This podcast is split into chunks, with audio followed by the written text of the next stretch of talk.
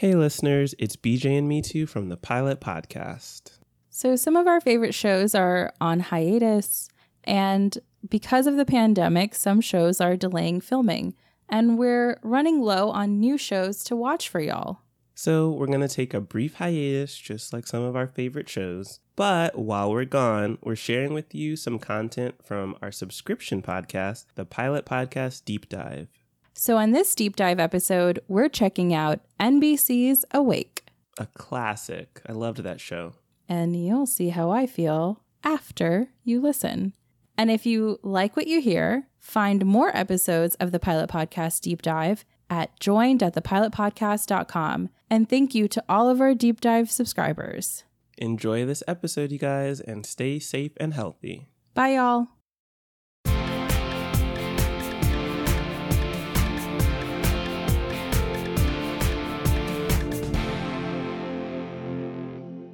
Welcome to the Pilot Podcast Deep Dive. where we take a deep dive into a single listener recommended show and answer your question Should I watch this? My name is Mitu, And my name is BJ. and this week we're watching NBC's Awake. So stay tuned to find out if Mitu is asleep right now. We'll never know. It is the scariest thing. I really don't like going down that rabbit hole of what's the real reality? Are we all asleep? Is this a soma coma? I'm just uninterested. That's fair, because if you were in this situation, I would totally be the BD Wong, Dr. Lee therapist who's going to mess with you and not be supportive. In an aggressive way as well. I wouldn't be aggressive. Sure. Let's back up for our listeners. Beach, can you give a breakdown of what happens in this first episode of Awake? So, Awake is a procedural, but it mixes things up by also adding in some fantasy elements. And in this first episode, we're introduced to our detective, Michael Britten, who's played by Jason Isaacs, and he is a detective for the LAPD. And we open up with him getting involved in a car accident with his wife, Hannah, and his son, Rex. And the next thing we know, he wakes up in two different realities. So he has the red reality and the green reality. And in the red reality, his wife Hannah survived the crash along with him, but his son Rex passed away. And in the green world, it's the reverse, where his son Rex survived and his wife Hannah passed away. So we're seeing him deal with that. In one world, his wife is trying to update the house by painting and wants to go back to school. In the other reality, his son is now taking up tennis because that was a sport that his wife used to play. And he also has different partners at the LAPD who are watching over him after he's gone through all this trauma. And they're working on two separate cases that actually end up being related. Jason Isaacs, who plays Detective Michael Britten, you'll recognize as Lucius Malfoy from the Harry Potter movies. His son Rex Britten is played by Dylan Minnette from 13 Reasons Why, and his therapist, Dr. Jonathan Lee, is actually played by BD Wong. Oh, and his partner in the Red World is played by Wilmer Valderrama, and his partner in the Green World is played by Steve Harris, whom you know from Diary of a Mad Black Woman. So lots of familiar faces in this show. Yeah, a great cast. And so I think the central question, Mitu, is what do you think of this idea that this car accident, this traumatic, life changing moment in his life, split his world into two realities? It's funny, the show immediately launches into him in therapy explaining what's happening. And I think because he explains it, he seems so rational, and we watch him do it. We watch him go to sleep in one world and wake up in another, and the difference is signified with a red or green bracelet that appears on his wrist. That I immediately accepted it. I did not question the two realities. Listeners, BJ watched the full first season, which is the entirety of the series, and you asked me what I thought of the two worlds, which one did I think was real, and I didn't until that moment think one of these might be fake. I thought he was in some awful living purgatory thing between two worlds. You know, sometimes in movies, you have to reach that huge moment of clarity or do this thing that's been a big conflict in your life that you've been avoiding. And then once you do that, you're switched back Freaky Friday style. Or in this case, your worlds merge and you're whole again. The interesting thing is, you can interpret this as both worlds are real, both worlds are fake, but we do know that the creators of the show, afterwards, since it was canceled, it didn't get full resolution, they have stated they intended one of the realities to be the real reality. What do the rules of the world feel like? Because initially we think they're two distinct spaces. hmm But then, like you alluded to when explaining the premise of the show, his cases in each world seem to blend a little. And clues from one world help him resolve a case in another world. So, what are the rules of this? It seems to be the rules are he no longer dreams or sleeps. He just first wakes up well rested in the other reality. And despite what his two therapists might be telling him, it does seem that both worlds are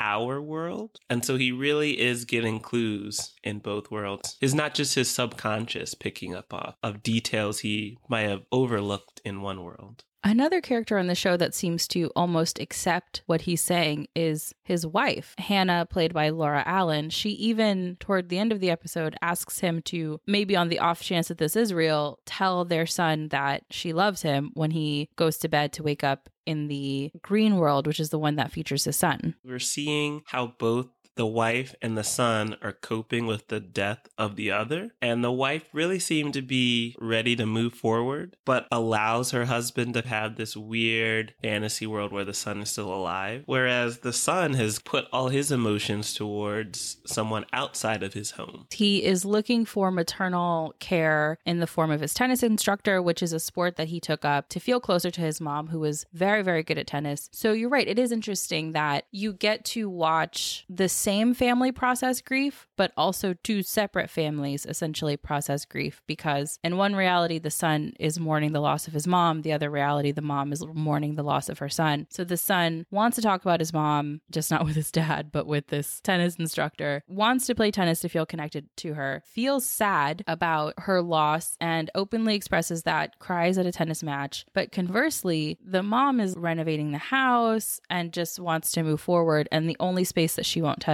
is the son's room, which is why she wants to move houses. This must be so much to process for Michael. I can't even imagine grieving twice. And not only are you grieving the loss of someone you love, but you are still living with that person, but just under different circumstances. How do you think someone can even process someone being dead but alive at the same time? I don't know because then you wonder okay, if he misses one more than the other sometimes, does he sort of try to force himself to go to sleep?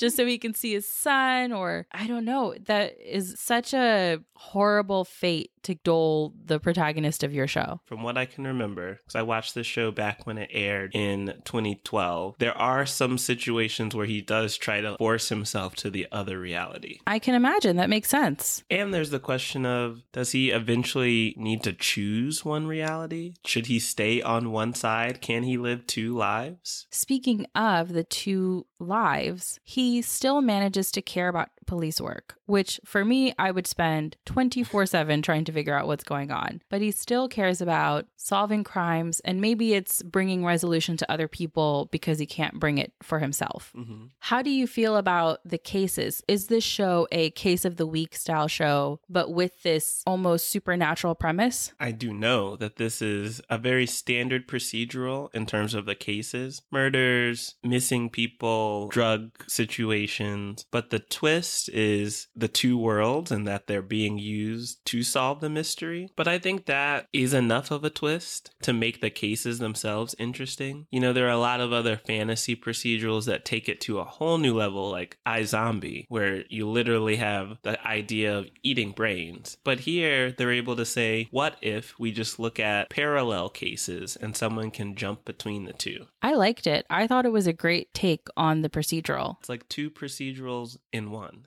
Hmm So, going off of that, what are your theories for how the two worlds are going to affect the cases that he takes on and the conspiracy theories? Because there are some hints that maybe there was more to this accident than he remembers right now. I think that it's all going to be connected. I'm not sure yet if it is supernatural or whatever the term would be, and he is living in these two separate worlds, or if it's in his head and he is experiencing trauma and reacting to it by dissociating in a strange way. Either way, I think that there's going to be some sort of overarching case or something he's building toward. And once he reaches resolution on that case, it'll give him clarity on the two separate worlds, maybe joining them or picking the one that's real. I'm not sure. But I think the clarity will come from what he's able to do. Every time I've seen those body switch movies, it always comes after you finally say sorry to your mom for taking her for granted or whatever it is. And then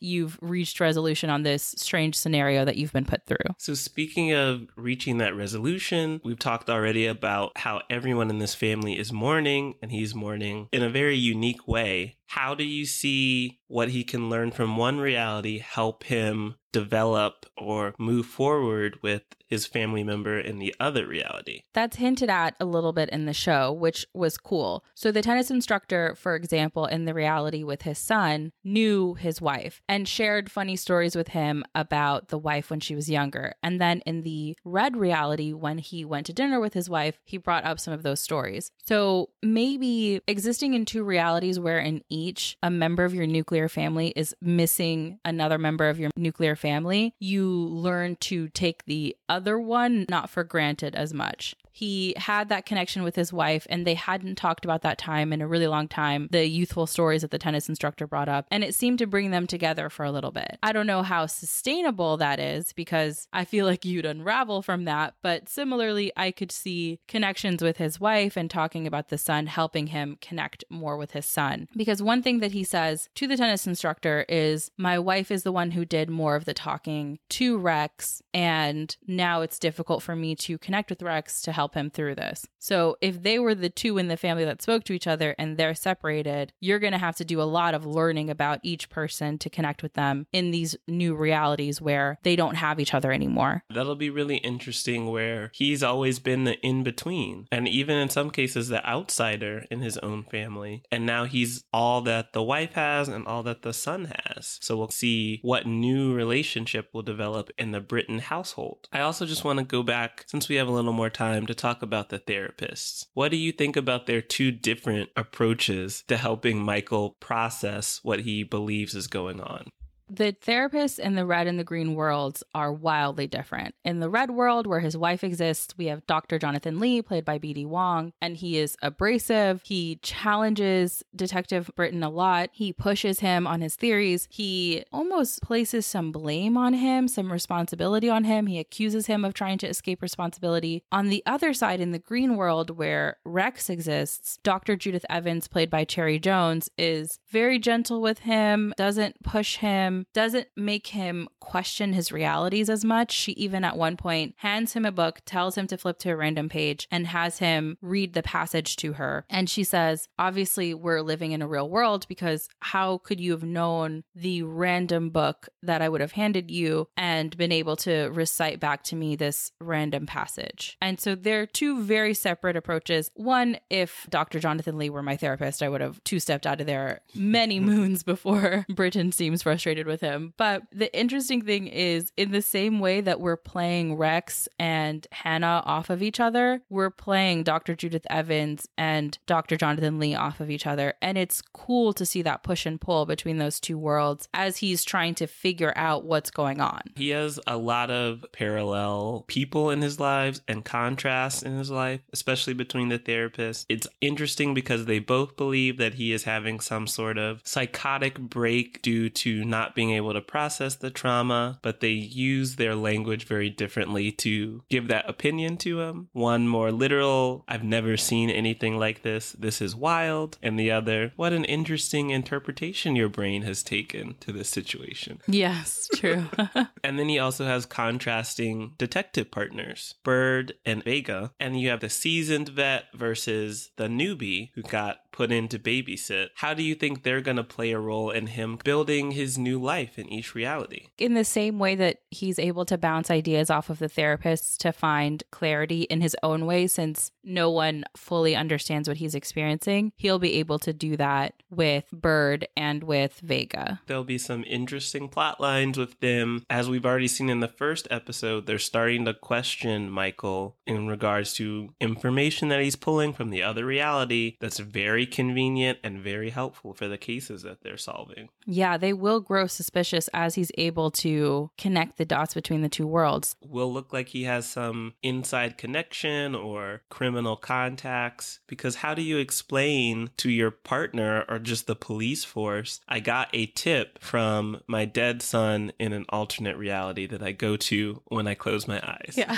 if y'all have any questions, I'm finna lay down for a nap. Get them in now. I'll hold them in my hand in a sheet of paper so when I wake up, I'll have them with me and I'll be able to answer them in the other world. Easy. Easy peasy. And so, unfortunately, with this show, it was canceled after one season. And I've seen the whole thing, watched it while it was airing, but this is your first exposure to the show. Do you understand why it was canceled, or would you need to see more to get why the network made that call? I think that goes into my rating, so I'm comfortable with us launching into our ratings. Okay. I would, one, watch this again seriously. I love this procedural. I would recommend it to our listeners who like procedurals because this is a really fun take on the concept. I can see why this was canceled in the sense of sometimes you just have those well reviewed shows that are really interesting and cool takes on stuff that people may have missed. For example, I missed it and they just don't take off. Sometimes they come out the wrong year. There have been so many shows I've seen that had they come out like five years later, we would have been ready for it. And I think that's what happened here. It would be cool if they were able to do a mini series with this show, since I wouldn't want it anyway to be like a seven season crime show because that concept isn't sustainable for too long. Like iZombie couldn't have sustained for several more seasons. We would just be over it. I really like your suggestion of the mini series. I think keeping it tight and contained with a set number of episodes, even if it was just this first 13 episode season with a satisfying conclusion, would have been great for this concept. It definitely, in my opinion, was a show that came out at the wrong time. Just whatever else was on the network pushed it out of the conversation. And I also think the concept, while easy to explain,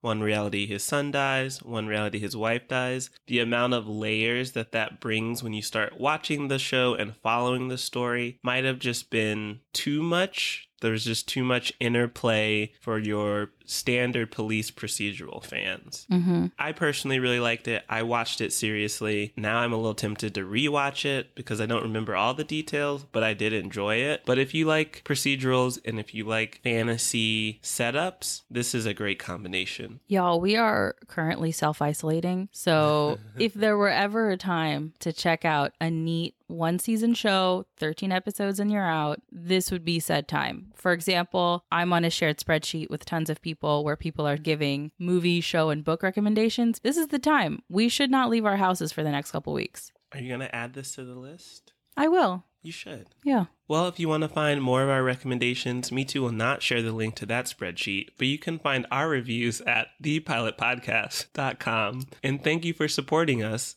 on the Pilot Podcast Deep Dive. You can follow us on Twitter and on Instagram at the Pilot Pod. You can send thoughts, feelings, isolation show recommendations, feedback, funny dreams, weird dreams, awake style dreams to askthepilotpodcast at gmail.com. Thanks for listening. Bye. Wash your hands. Wash your hands for 20 seconds, please. Sing happy birthday twice. Say the alphabet twice. Sing a song. Three minutes won't hurt you. It'll dry out your skin, but it won't hurt you. Yeah, it'll be fine. Bye.